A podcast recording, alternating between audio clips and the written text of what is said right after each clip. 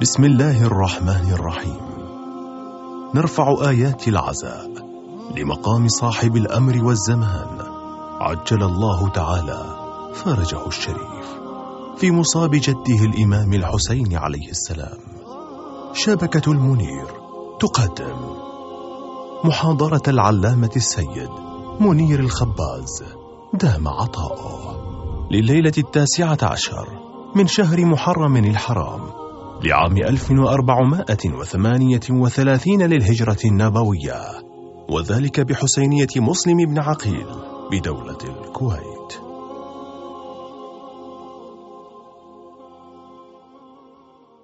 صلى الله وسلم عليك يا رسول الله وعلى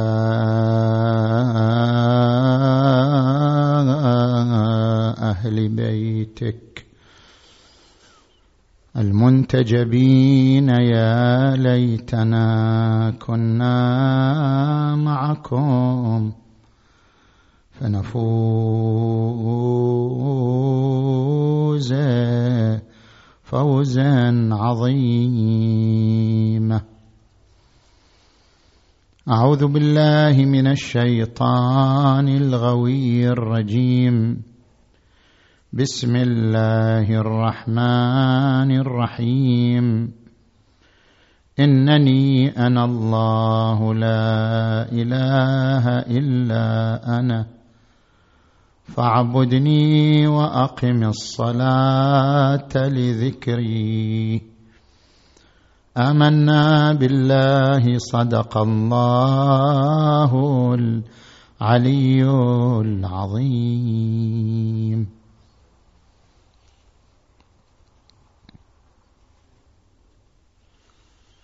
أرشدتنا الآية المباركة إلى أن الهدف من وجود الإنسان أن يكون ذاكرا لله.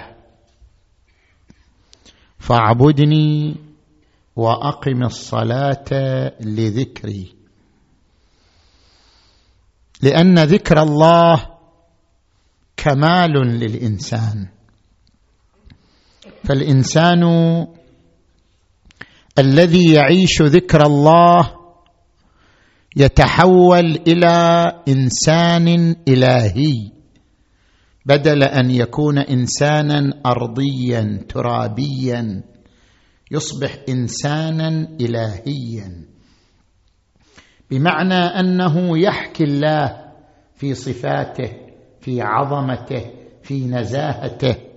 يكون صورة معبرة عن الله.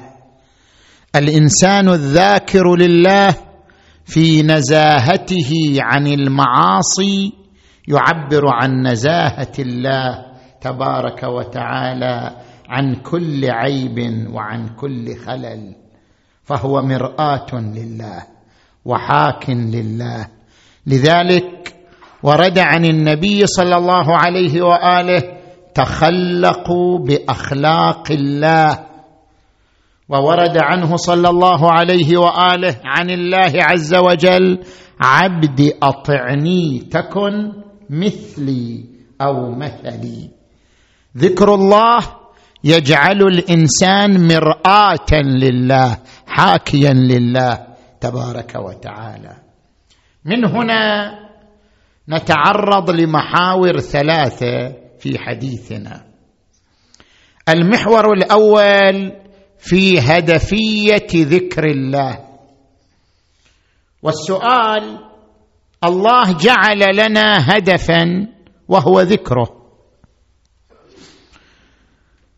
نتساءل أن هذا الهدف من الطبيعي أنه لم يحققه كل إنسان. هناك من ذكروا الله وهناك من تخلفوا عن هذا الهدف وعاشوا كفارا وماتوا كفارا وأصبحوا وقودا لجهنم كما قال تبارك وتعالى ولقد ذرأنا لجهنم كثيرا من الجن والإنس لهم قلوب لا يفقهون بها ولهم أعين لا يبصرون بها ولهم آذان لا يسمعون بها. أولئك كالأنعام بل هم أضل. أولئك هم الغافلون. فالناس على قسمين. قسم حقق الهدف وأصبح ذاكرا لله وقسم لم يحقق الهدف. وهنا يأتي السؤال الذي يطرحه علماء الكلام. ما هو الهدف من خلق الكافر؟ الذي يعلم الله من الأول أنه لن يذكره. الله يعلم أن هذا الكافر لن يذكره لن يطيعه أن هذا الكافر مصيره إلى النار. فما هو الهدف من وجود الكافر؟ إن كان الهدف من وجود الكافر أن يكون ذاكرا لله اذا وجوده لغو. لماذا؟ لأنه لم يتحقق فيه هذا الهدف. وإن كان الهدف من وجود الكافر أن يصبح وقودا للنار فهذا ظلم أن يخلق الإنسان حتى يصبح وقودا للنار. اذا ما هو الهدف من وجوده؟ ثانيا الله رسم لنا هدفا وهو ذكره وجعل الطريق لذكره عبادته. قال فاعبدني وأقم الصلاة لذكري. يعني إذا تريد توصل إلى الهدف وهو ذكري أعبدني وأقم الصلاة. أليس الله قادرا على أن يوصلنا للهدف بدون هذا الطريق؟ أليس الله قادرا على أن يخلقنا نزيهين ذاكرين له من دون حاجة إلى أن نقطع أعمارنا في العبادة؟ من دون حاجة إلى أن نقطع أوقاتنا في العبادة. أليس الله قادرا على أن يبلغنا الهدف بلا حاجة للعبادة؟ فلماذا يكلفنا بالعبادة وهو قادر على أن يوصلنا من دون حاجة إلى هذا الطريق؟ ما هو الجواب؟ الجواب الإنسان وجود مادي. لأن الإنسان صنع من الأرض فهو وجود مادي. قال إني وإذ قال ربك للملائكة إني خالق بشرا من طين. خلقت من الطين منها خلقناكم وفيها نعيدكم ومنها نخرجكم. الإنسان من الأرض اذا الإنسان وجود مادي.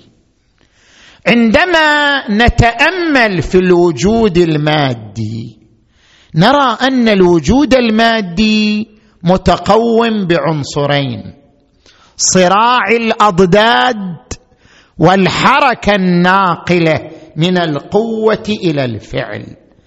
خل أشرح لك هذه القاعدة الفلسفية. كل وجود مادي متقوم بعنصرين.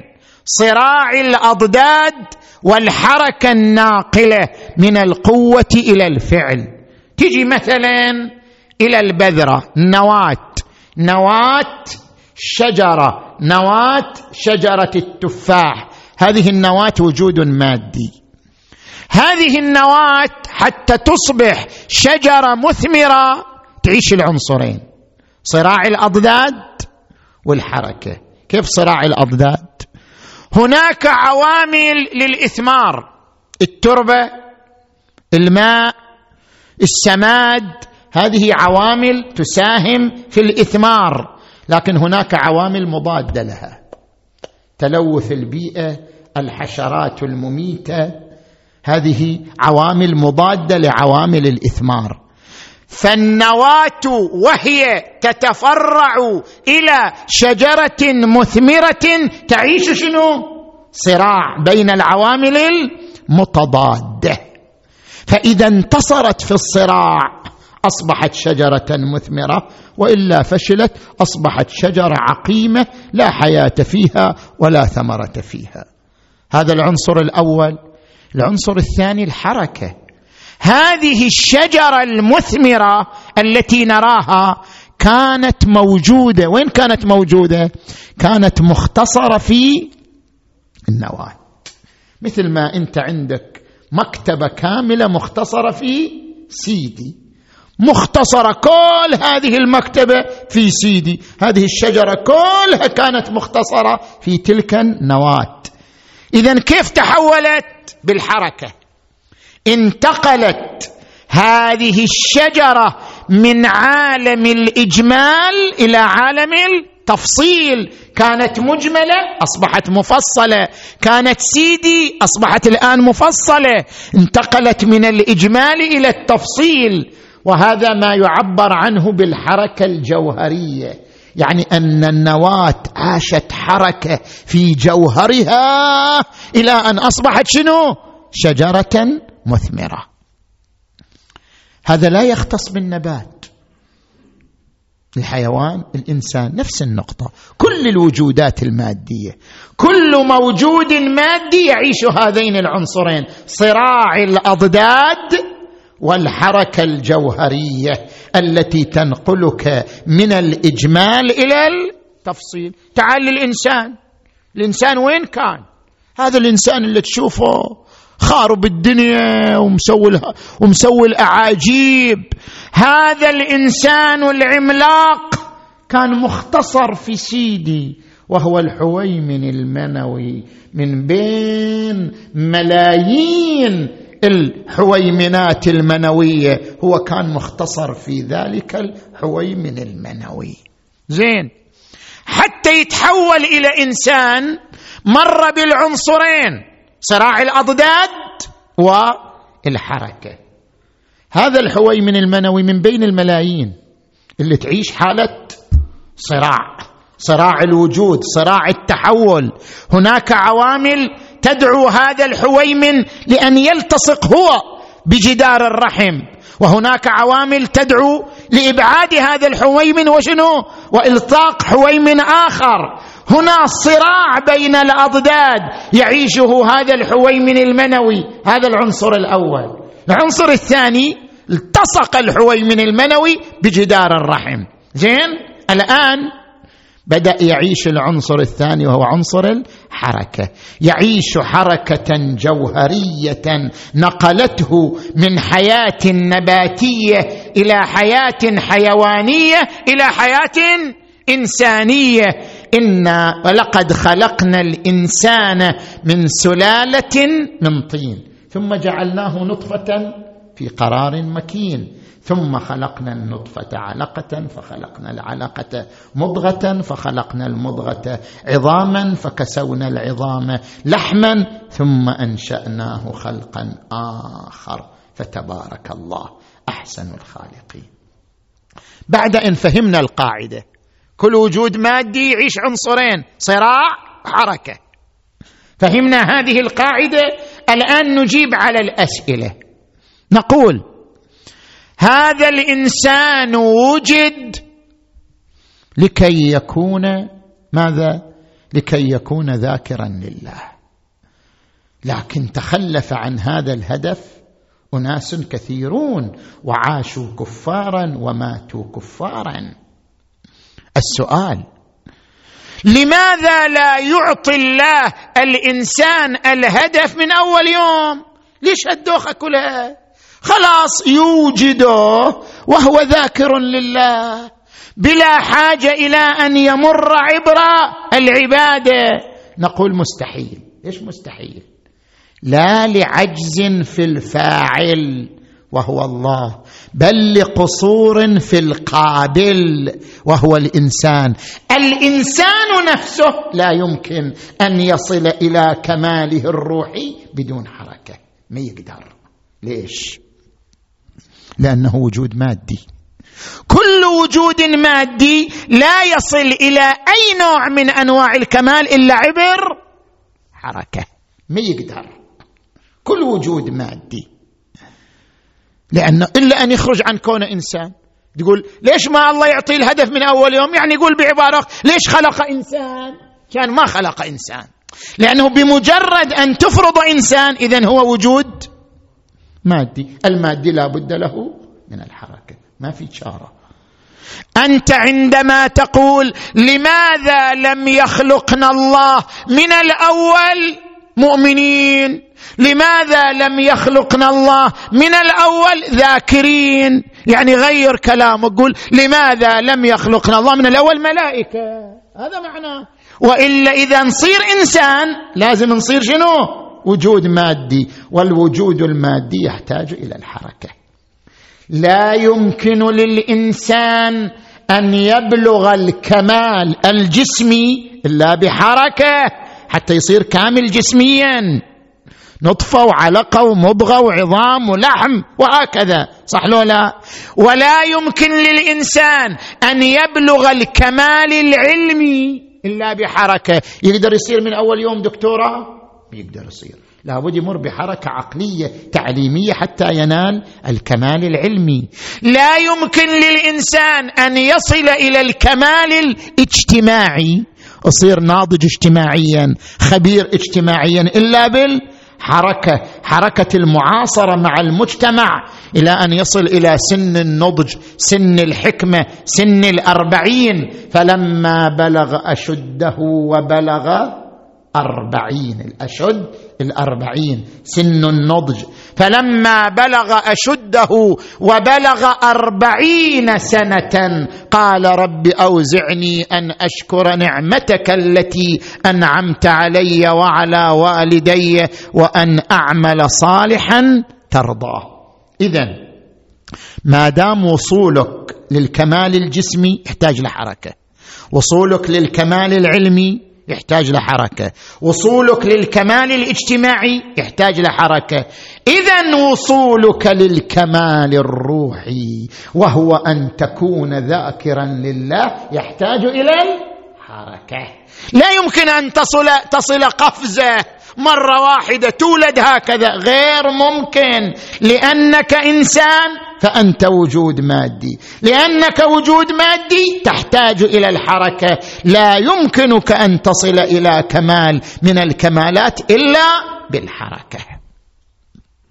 لذلك قال تعالى اعبدني وأقم الصلاة. بعدين وأقم الصلاة لي. ذكري لكي تصل إلى الهدف وهو ذكري. هذا السؤال الأول أجبنا عنه. السؤال الثاني طيب هذا الكافر اللي قال لا أنا لا وعاش كافرا ومات كافرا. طيب ما هو الهدف من وجوده؟ إذا الهدف من وجوده أن يكون ذاكر اذا وجوده لغو لأنه ما حقق الهدف. إذا الهدف من وجوده أن يكون حطبا لجهنم اذا هذا ظلم. لأنه كيف يخلقه الله لكي يكون وقودا لجهنم؟ الجواب. هذا الكافر وجد لكن وجوده ليس لغوا. الهدف من وجوده أن يكون ذاكرا لله عز وجل. ليش ما صار ذاكر؟ لفشله في العنصر الأول وهو صراع الأضداد. تماما. مثل النواة اللي ما تنشئ شجرة. خليتها نواة وسقيتها وأعطيتها السماد وما صارت شجرة مثمرة. لماذا؟ لفشلها في صراع الأضداد. ما صارت شجرة مثمرة. حيوان خرج من بطن أمه مشوها ميتا نتيجة صراع الأضداد. فشل في صراع الأضداد. كما أن نواة شجرة التفاح لم تثمر لفشلها في صراع الأضداد. والحيوان خرج مشوها لفشله في صراع الأضداد. هذا الإنسان خرج كافرا لفشله في صراع الأضداد. ما هي الأضداد؟ الشهوة والعقل. ما دام انت شوف الانسان عنده جزء تراب وجزء سماء. جزء إلهي وجزء أرضي. جزء سماوي وجزء أرضي. الجزء الأرضي هو الشهوة والجزء السماوي هو العقل خلق الإنسان مؤلفا من ضدين ضد أرضي وهو الشهوة وضد سماوي وهو العقل وهو يعيش صراعا بين هذين ضدين قال تعالى قال الإمام أمير المؤمنين علي عليه السلام إن الله خلق الملائكة عقلا بلا شهوة. وخلق الحيوان وخلق البهائم شهوة بلا عقل وركب في الإنسان عقلا وشهوة. فمن غلب عقله شهوته فهو خير من الملائكة. ومن غلبت شهوته عقله فهو أدنى من البهائم. اذا تسأل لماذا فشل الكافر؟ فشل الكافر في صراع الأضداد. فشل بسوء اختياره. وبسوء إرادته لا بعجز منه ولا بتعجيز من الله. ويقدر يوصل هو ما أراد يوصل بسوء إرادته. اذا عندما نقول وجود الكافر لغو هذا خطأ. ليش لغو؟ هل لغو بالنسبة إلى الله أو لغو بالنسبة إلى الكافر؟ لا لغو بالنسبة إلى الله لأن الله خلق الكافر جودا وتفضلا منه لا لحاجة منه إلى خلقه. خلقه جودا وتفضلا والجواد لا يقال لجوده شنو؟ لغو. خلق الكافر جودا وتفضلا والجود ليس لغوا بل هو كمال وكرم وعطاء. خلقه وأعطاه العقل والرزق والإرادة. فليس وجوده لغوا بالنسبة إلى الله. وليس وجوده لغوا بالنسبة إلى نفسه لأنه عاش الدنيا وحقق أهدافه في الدنيا وأقام صرعه وكيانه في الدنيا. فلا وجوده لغو بالنسبة إلى الله لأن وجوده كان كرما وتفضلا. ولا وجوده لغو بالنسبة إليه لأنه عاش في الدنيا وحقق أهدافه التي يريد تحقيقها في الدنيا. اذا لا يصح أن نقول بأن وجود الكافر لغو. هو بسوء اختياره فشل في الصراع وقاد نفسه إلى أن يكون شنو؟ من أهل النار. نجي إلى المحور الثاني. صلوا على محمد وآل محمد.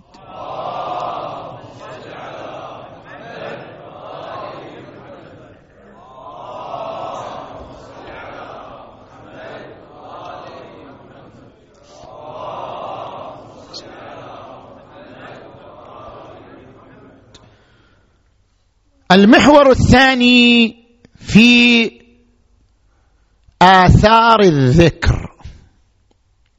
قال تبارك وتعالى فاعبدني وأقم الصلاة لذكري.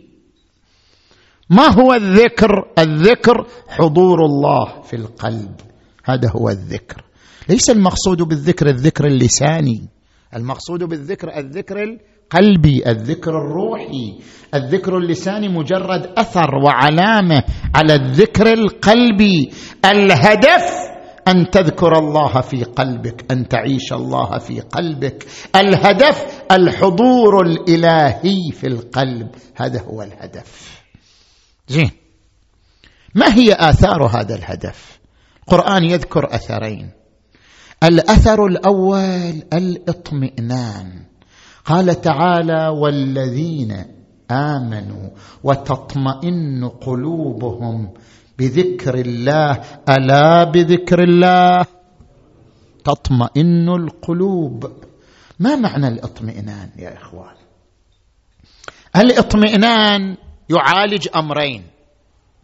الأمر الأول أن الاطمئنان يعالج حالة القلق. نحن في عصر التكنولوجيا نحن في عصر الحضارة لكننا نعيش في أكثر العصور قلقا. نحن نعيش قلقا أكثر مما كان يعيشه آباؤنا وأجدادنا. عصر التكنولوجيا عصر القلق. القلق من الأمراض الخطيرة. القلق من الحروب القلق من الأسلحة الفاتكة القلق من الفقر القلق من تدهور الأوضاع الاقتصادية.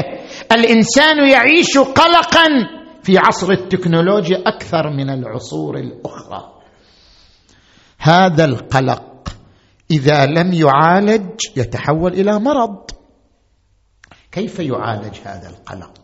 علاج القلق بذكر الله. علاج القلق بالأنس بالله عز وجل. ذكر الله من أجمل آثاره أنه يقتلع القلق من قلبك. يقتلع القلق من روحك. يعيشك إذا كان ذكرا قلبيا يعيشك انسانا مطمئنا. ألا بذكر الله تطمئن القلوب. ربما يقول إنسان إحنا نشوف آيات أخرى تذكر أن الذكر يوجب الوجل ما يوجب القلق ما يوجب الاطمئنان. هذه الآية تقول ألا بذكر الله تطمئن القلوب؟ لكن عندنا آية أخرى تقول إنما المؤمنون الذين إذا ذكر الله وجلت قلوبهم. كيف نوفق بين الآيتين؟ آية تقول ذكر الله يعطيك اطمئنانا. آية تقول ذكر الله يعطيك وجلا. كيف نوفق بين الآيتين؟ الإنسان إذا ذكر الله يمر بمرحلتين وهو يذكر الله. المرحلة الأولى إذا ذكر الله تذكر ذنبه تذكر تقصيره تذكر معصيته فأصابه الوجل. ثم ينتقل من ذلك إلى ذكر الرحمة الإلهية. صحيح أنا مذنب صحيح أنا مسيء صحيح أنا مقصر لكن هو رحيم هو عطوف هو غافر. كما قال الشاعر أنا مذنب أنا مخطئ أنا عاصي. هو راحم هو غافر هو عافي. قابلتهن ثلاثة بثلاث وستغلبا أوصافه. أوصافي. اذا إذا ذكر الذنب وجل وإذا ذكر الرحمة اطمأن. فلذلك يقول القرآن الكريم يصف الحالتين الله نزل أحسن الحديث كتابا. متشابها. مثاني تقشعر منه جلود الذين يخشون ربهم ثم تلين جلودهم. اولا تقشعر لذكر الذنب ثم تلين جلودهم وقلوبهم إلى ذكر الله تبارك وتعالى. اذا الإطمئنان يعالج القلق. والإطمئنان يشرح الصدر نحو العبادة. ما معنى تطمئن قلوبهم؟ يعني تنشرح صدورهم للعبادة. لاحظوا قوله عز وجل فمن يرد الله أن يهديه يشرح صدره للإسلام. ومن يرد أن يضله يجعل صدره ضيقا حرجا كأنما يصعد في السماء ذكر الله يعطيك انشراحا بحيث تقبل على العبادة تقبل على الصلاة تقبل على الدعاء تقبل على النافلة. هذا أثر ذكر الله. وأما أثر الإعراض عن ذكر الله فأن تعيش قسوة وجفافا بحيث لا تميل إلى العبادة ولا تميل إلى الطاعة ولا تميل إلى المناجاة. والابتهال. هذا الأثر الأول لذكر الله. الأثر الثاني. قوله تعالى فمن اتبع هداي فإنه لا يضل ولا يشقى. أنا أتعهد له. لن يضل ولن يشقى. ومن أعرض عن ذكري فإن له معيشة ضنكا. ضنكا. ونحشره يوم القيامة أعمى. ربما تتصور أنت المعيشة الضنك متى؟ يوم القيامة. لا في الدنيا المعيشة الضنك مو يوم القيامة. يوم القيامة مسألة أخرى تحشر أعمى. لا قبل يوم القيامة المعيشة الضنك في الدنيا. فإن له معيشة ضنكا. ونحشره يوم القيامة أعمى. ما هي المعيشة الضنك؟ ربما يقول إنسان نحن نرى الكفار ما عندهم معيشة ضنك. يعيشون متنعمين بلذائذ الدنيا وزخارف المادة. فكيف يقال لهم معيشه ضنك؟ كفار قاعدين يعيشوا متنعمين. أين المعيشه الضنك التي يقول عنها القرآن؟ ومن أعرض عن ذكري فإن له معيشة ضنكا. وين المعيشه الضنك؟ الجواب. الإنسان الذي لا يعيش ذكر الله في حياته يلهث وراء الدنيا. حياته كلها حياة لهث لهث لهث لهث لهث, لهث تتابع. يلهث وراء بطنه يلهث وراء جيبه يلهث وراء فرجه يلهث وراء الشهوات. زين للناس حب الشهوات. من النساء والبنين والقناطير المقنطرة من الذهب والفضة والخيل المسومة والأنعام والحرث ذلك متاع الحياة الدنيا. من لا يعيش ذكر الله يعيش لهثا.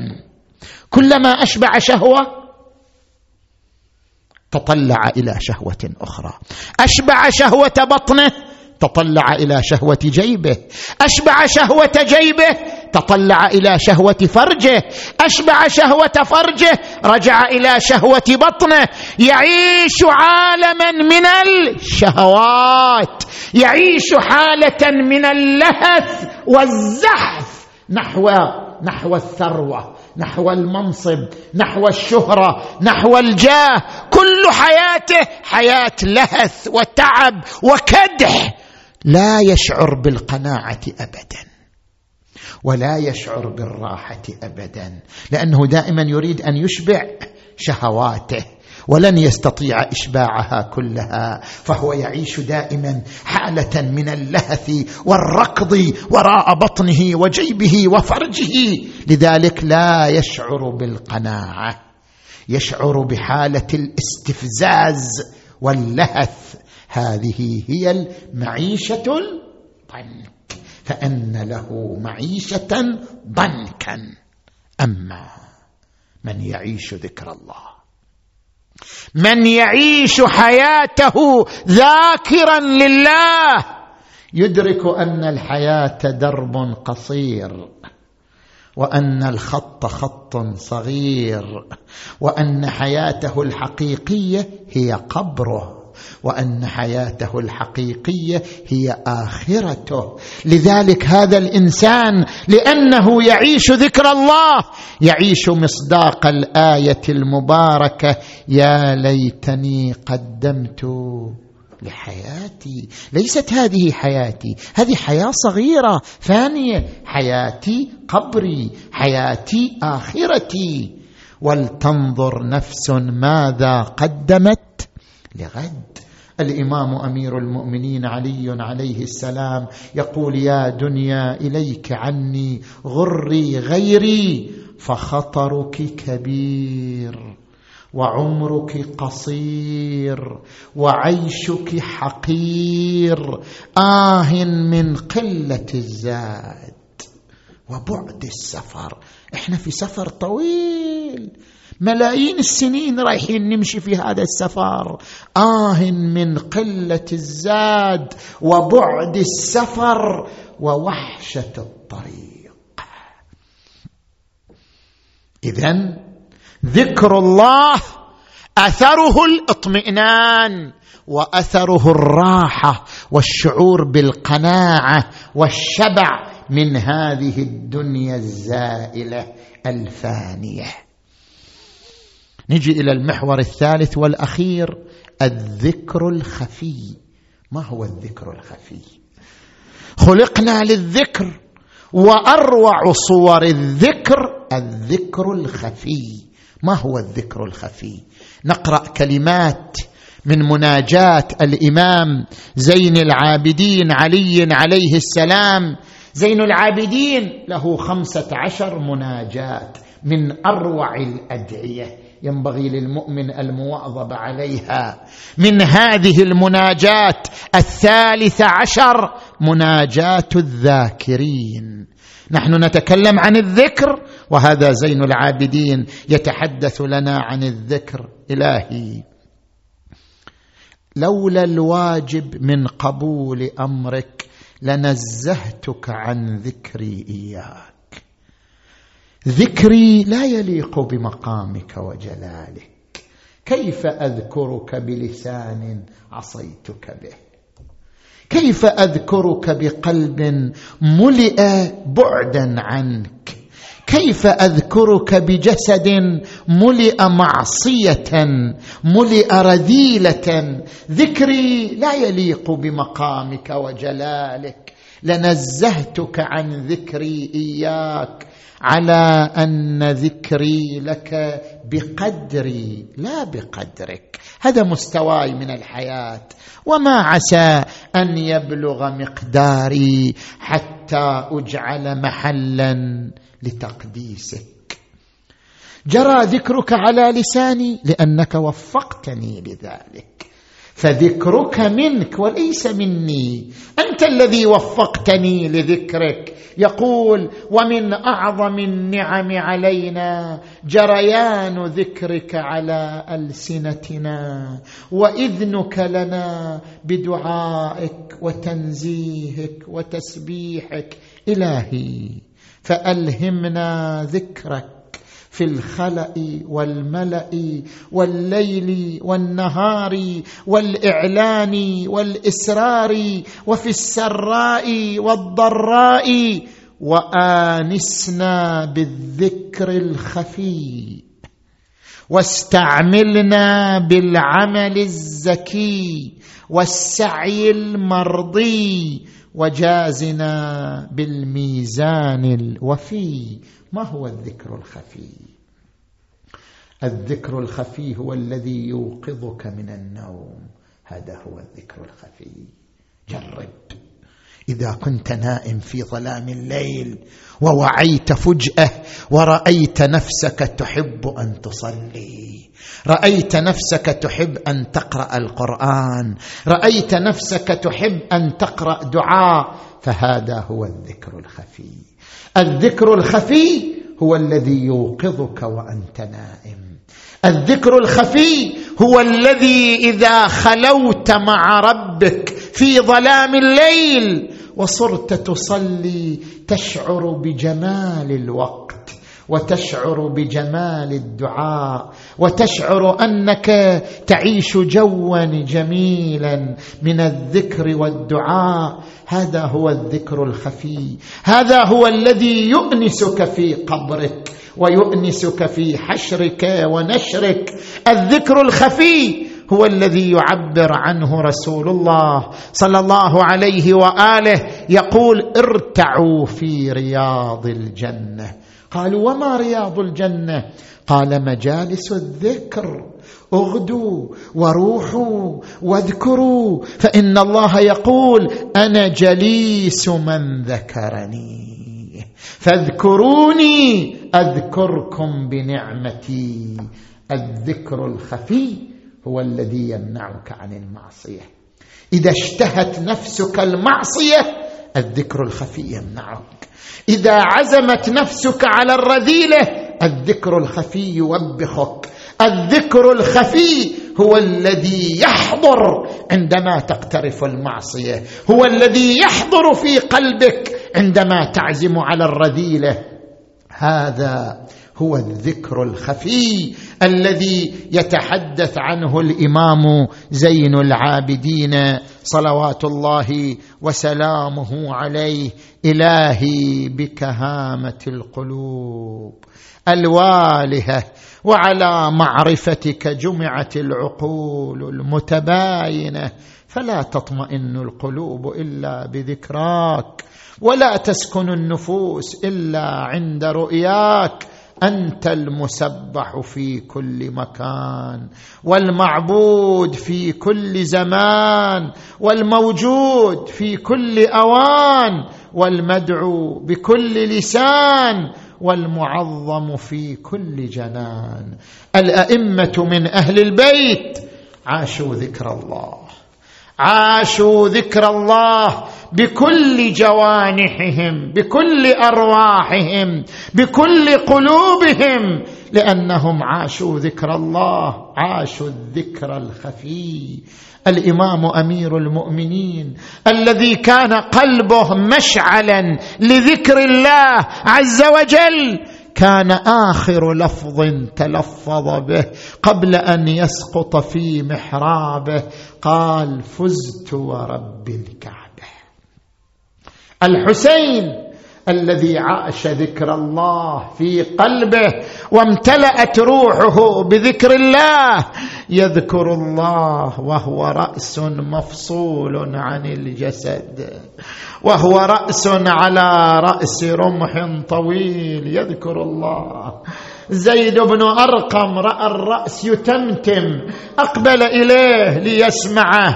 وإذا بالرأس يقول أم حسبت أن أصحاب الكهف والرقيم كانوا من آياتنا عجبا؟ قال رأسك يا ابن رسول الله اعجب واعجب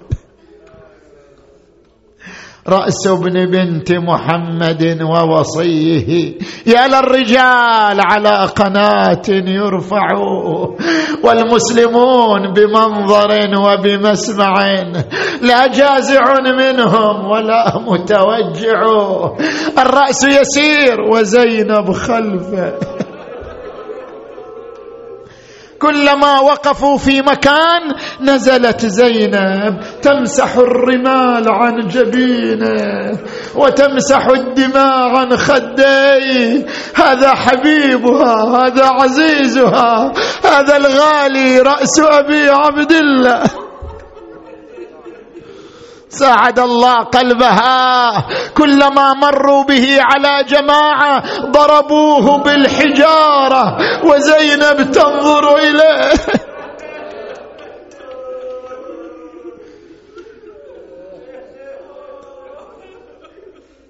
يا شايل رشايل راس حامين اولينا ولينا دريض خليت ودع سكنه ليش حسين ساكت عن ونينا يا دقل تعب لو جرحه تقدر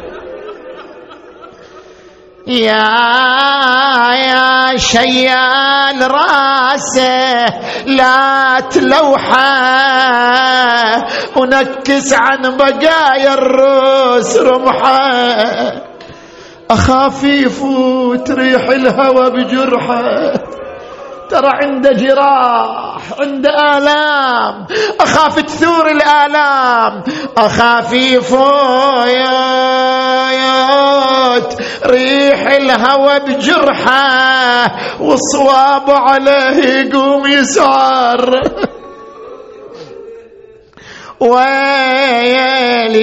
ويلي ولم من شافته صفقت بيديه إيه والله وشقت جيبها ويلي.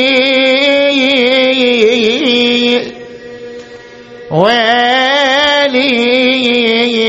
عليه ما تنلا يا يا يا ما تنلام من شافت وليها. راسه يلوح فوق الرمح بالبر. يا هلالا لما استتم كمالا غاله خسفه فأبدى غروبا. يا الله. بالحسين الوجيه وجده وأبيه وأمه وأخيه والتسعة من بنيه. اللهم اغفر ذنوبنا واستر عيوبنا. اللهم اشف مرضانا ومرضى المؤمنين والمؤمنات. واقض حوائجنا وحوائجهم. اللهم وفقنا والمؤسسين لما تحب وترضى. اللهم كن لوليك الحجة بن الحسن صلواتك عليه وعلى آبائه في هذه الساعة وفي كل ساعة وليا وحافظا وقائدا وناصرا ودليلا وعينا حتى تسكنه أرضك طوعا وتمتعه فيها طويلا. برحمتك يا أرحم الراحمين. وإلى أرواح أموات المؤسسين والمؤمنين والمؤمنات الفاتحة. تسبقها الصلوات.